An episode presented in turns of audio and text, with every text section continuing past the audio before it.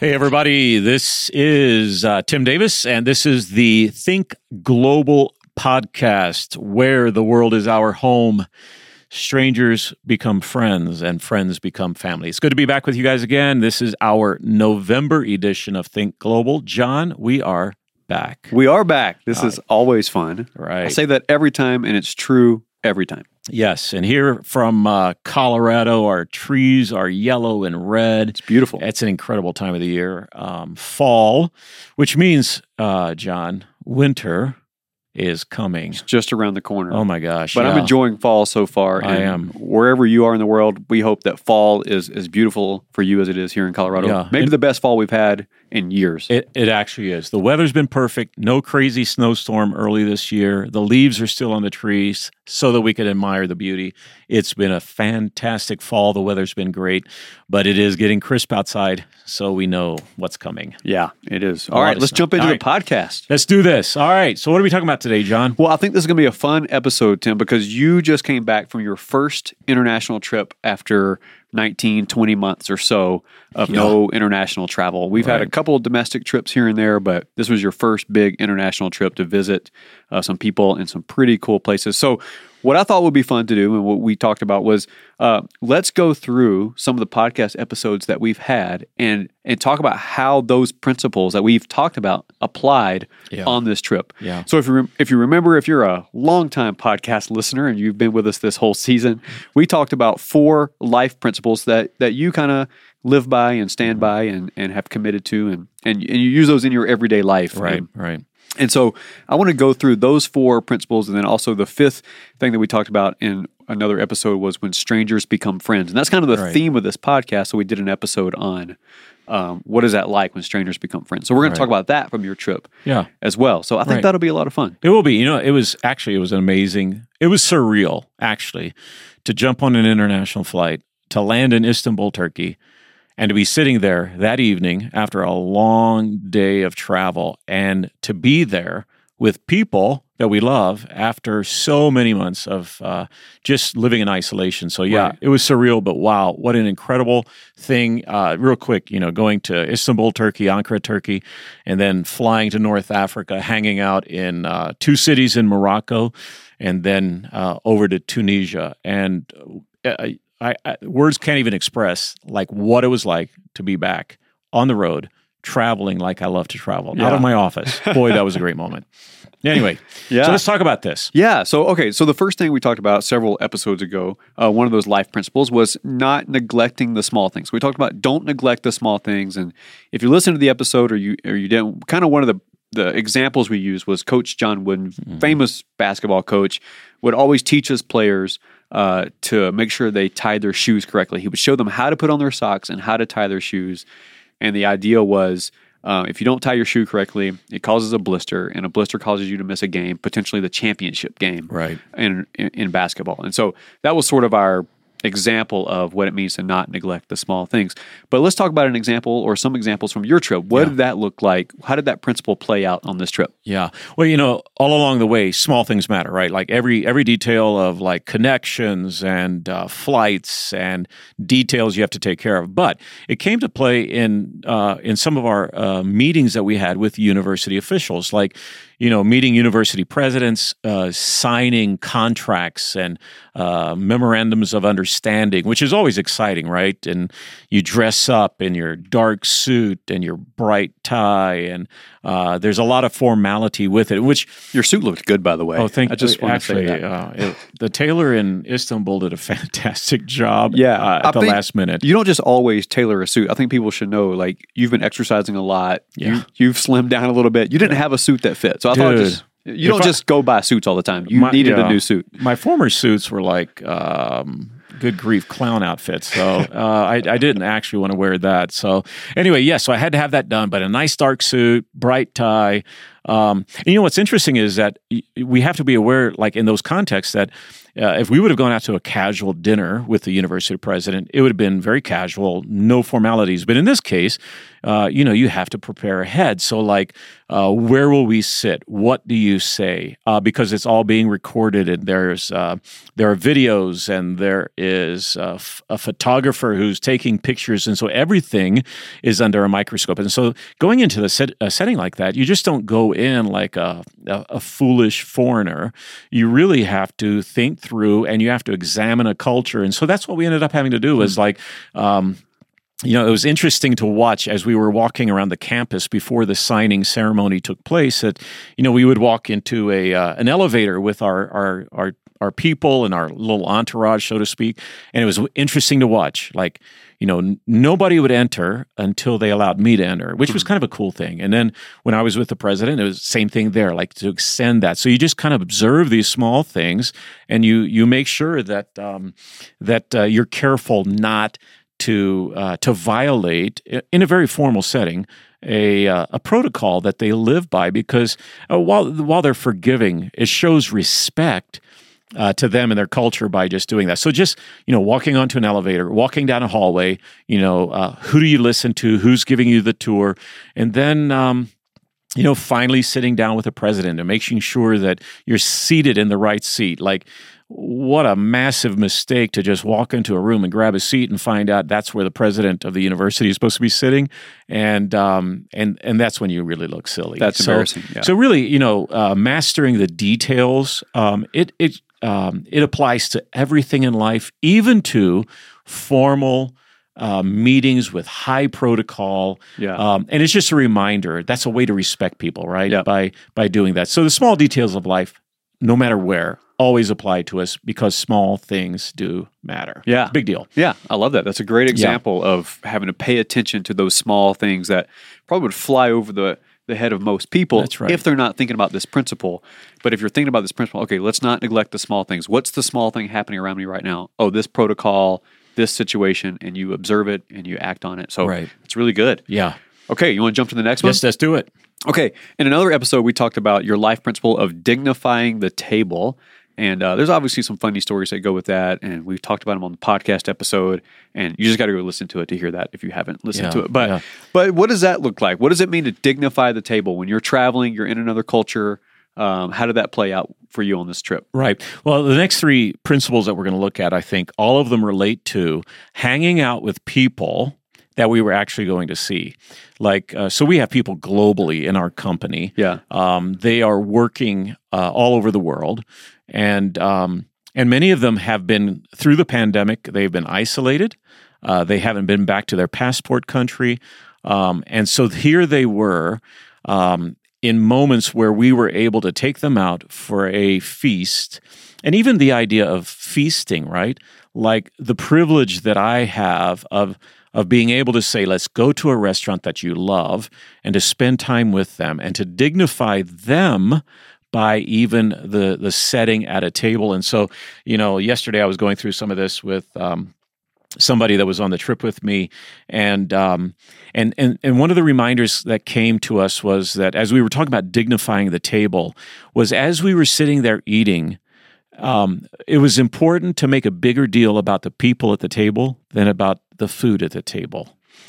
Sometimes we get caught up in the meal itself and the appetizers that we enjoy and the feast that we're sharing, and all of a sudden everything becomes about the food. Yeah. When seated around the table are people who have longed for presence, someone to be with them.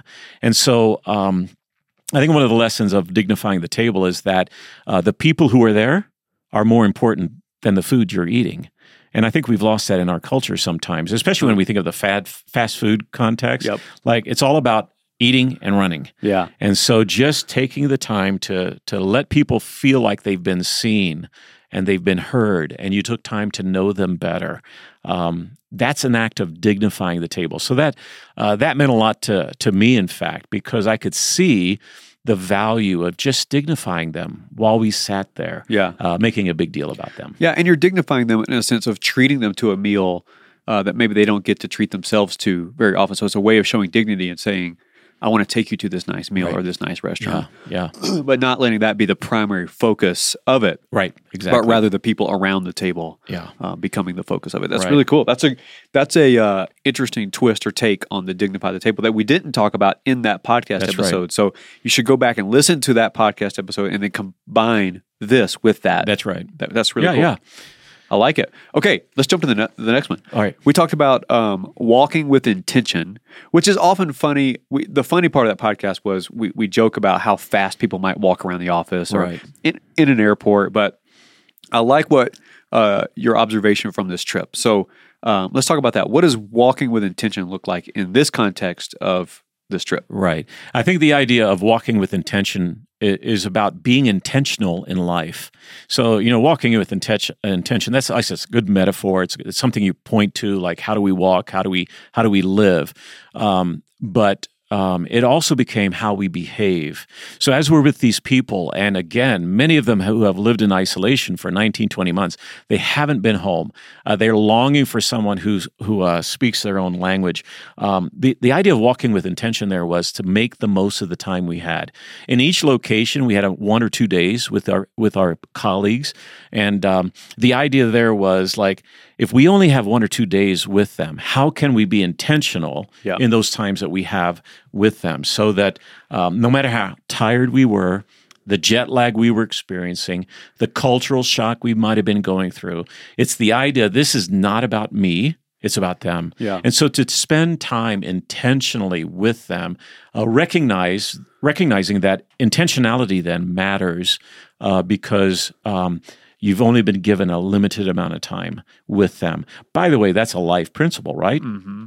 From birth to death, a limited amount of time. Yeah. So be intentional in how we live. And when we're with people, be intentional, because it's a moment in time to be with people that we have relationships with. So that's how that played out in that setting there. Yeah, I think that's awesome. I mean, I think that's the way to look at it, right? It's not – I think the humor side of it is joking about how fast people walk, right? Like that's not what it really means. No. What it really means is being intentional with people. Right. So I think that's great. Yeah. Okay, the fourth one that we added. So the first three were kind of principles that you've had for a long time. And then based on some certain current life circumstances, we added this fourth one. We did a whole podcast episode on taking the long road home. Right. And that was a fun episode. Right. But what does that look like in this international trip? What does that mean to take the long road home? Right. And I think the best way to describe that is lingering with purpose. Yeah. Like, the idea of taking the long road home is not to waste time.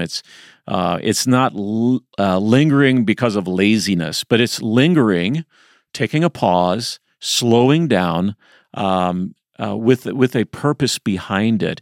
And the purpose was really the value of the relationships that we had, and to share it. And so, lingering with purpose for us meant, like, let's embrace their lives. It was so much fun to embrace the lives of our colleagues and where they lived by walking the streets with them. Like there was one setting in Tunisia where we spent the afternoon with one of our colleagues as he just took us from neighborhood to neighborhood, showing us that, this is where I walk every day. Huh. This is how I walk to the place where I work. This is the walk back to my apartment, and to spend time having a nice espresso or a latte in their home with them. And so that's the idea of lingering with purpose. I mean, often we could argue, well, there's other things I need to do. I've got shopping I need to do.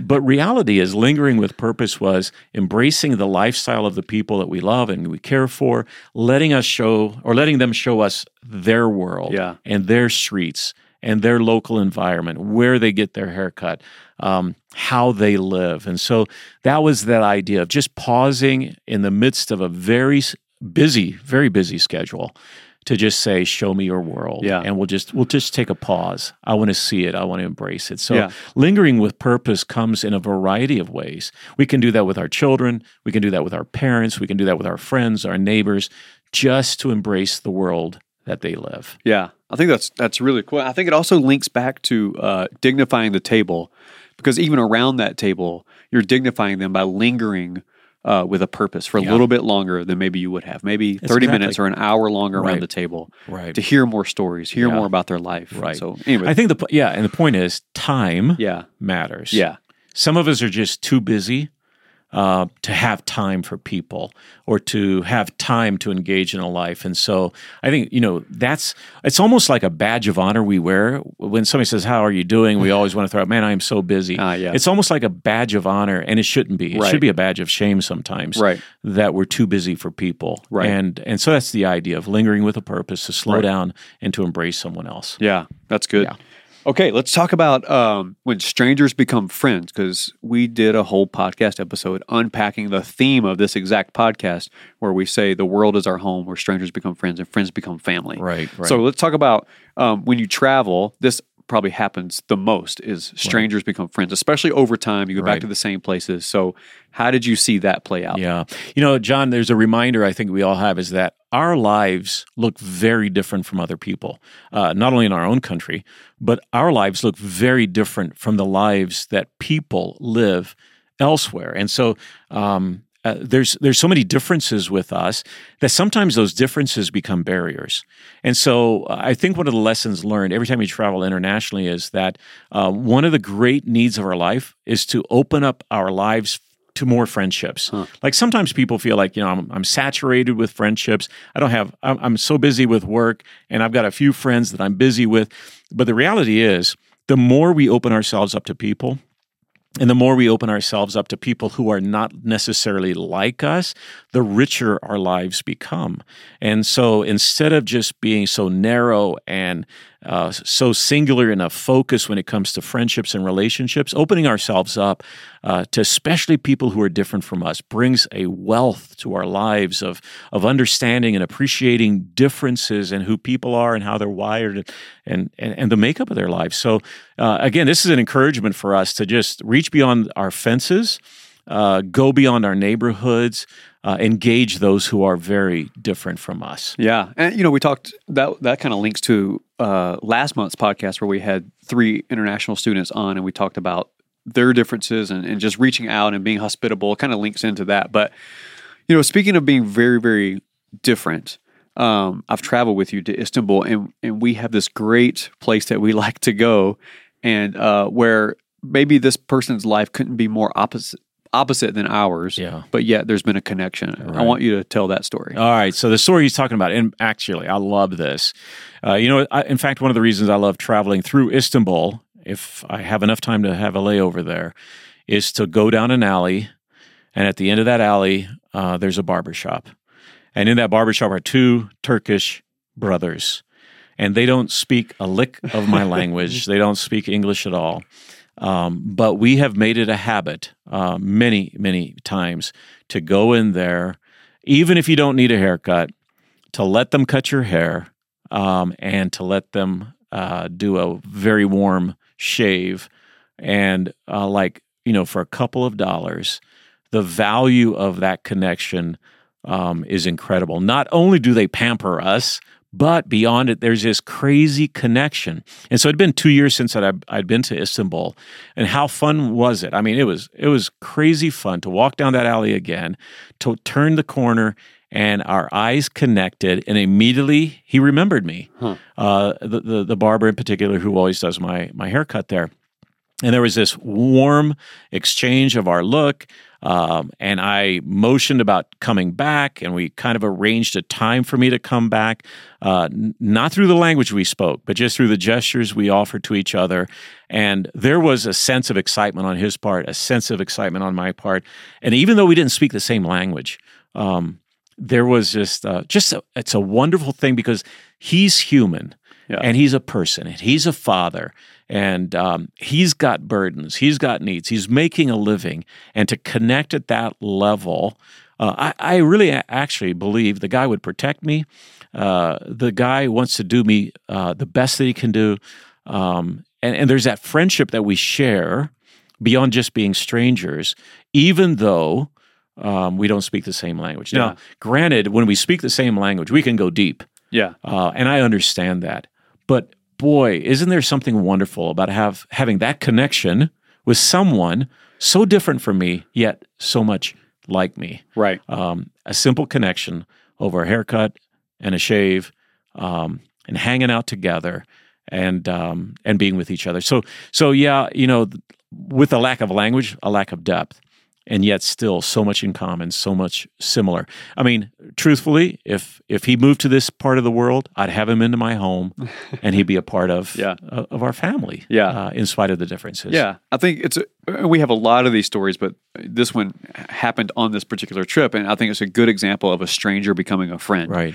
And you don't speak the same language, but I've been to that barber with you, and he kind of lights up. His brother lights up. You know, they run across the alleyway to the tea shop across. Yes. They bring us tea just to kind of show honor or dignity back to us. And it's just a really cool example that strangers becoming friends. Right. And you know, just the way we talk about him like this, I'd love to know what he tells his family or his friends. That'd be fascinating. About these crazy Americans that come visit him every time they're in town. You know? Yeah, that's right. He probably says, man, they tip well. Anyway. But I would say there's probably a lot more that they talk about too. Yeah. And I think the reminder, John, is this, that while our languages can separate us to a certain degree, there is a human connection we have with people. Yeah. And so we have to do our part in connecting to humanity, people just like us, in whatever ways are possible. It's hard work sometimes, but connecting to humanity is valuable. Yeah. Okay, on this trip, I know you had kind of a big, what's the overarching theme that you kind of walked away with from this trip? You know what? Okay, John, here's what hit me. There is a power of presence. Yeah. Like, we've done Zoom. We've done FaceTime. We have connected via technology, and all of it's been fantastic. I was going to say, I like to say we've done it well. We've done it very well. We've walked with intention with what we've had. Yes. Right? And we had to, right? We didn't have any other choices. Yeah. We didn't have any other choice. We had to do it via technology. But I'll tell you, here's what I learned. That technology, even though it is so fantastic and is so helpful in so many ways, it cannot replace the power of presence. I've often joked with my family, like, I don't mind connecting on FaceTime. I don't mind connecting via Zoom. But on my deathbed, be with me, like, because there's something powerful about being together. And that's what we experienced on this trip. In our meetings, in our times of dining, in our walks in the street, being there and pushing the pause button without being hurried, not confined to a 1-hour slot on a Zoom scheduled call. There's nothing quite like presence. And so I think, you know, for all of us and for everyone out there, don't underestimate what it means to be with someone. Being with people is a massive deal. Yeah, that's awesome. Yeah. Well, as we wrap this thing up, we have a couple of announcements going forward, and then Tim, I'll let you sort of give some closing words at the end if you want. But I think there's been a really fun recap, taking this trip and then applying every episode of this podcast to this trip to kind of show, you know, this isn't just stuff we come up with off top of our head. We try to live it. It's real. We're trying to integrate this into our life. It's real. Yeah. So, okay. So, good news and bad news.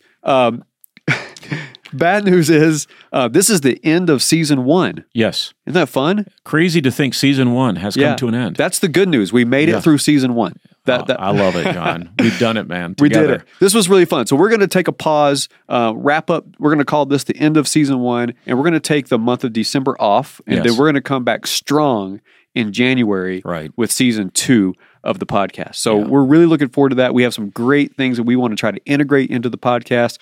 We want to look at some books and some other podcasts that are about global thinking. We want to put those in here. We want to interview more people. We want to get some of these colleagues that you talk about that are living around the world, get their take on what it's like to think global and apply the theme of this podcast where, wow, how has the world become your home, and how have strangers become friends, and how have those friends become family? So we're going to talk to more people.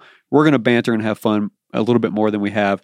And we want to do some questions and answers from people who are listening. Right. So that's kind of going to be a new thing in the next season. So if you want to do that, you can go to letsthinkglobal.com. We'll put that like in the show notes of the podcast, but letsthinkglobal.com.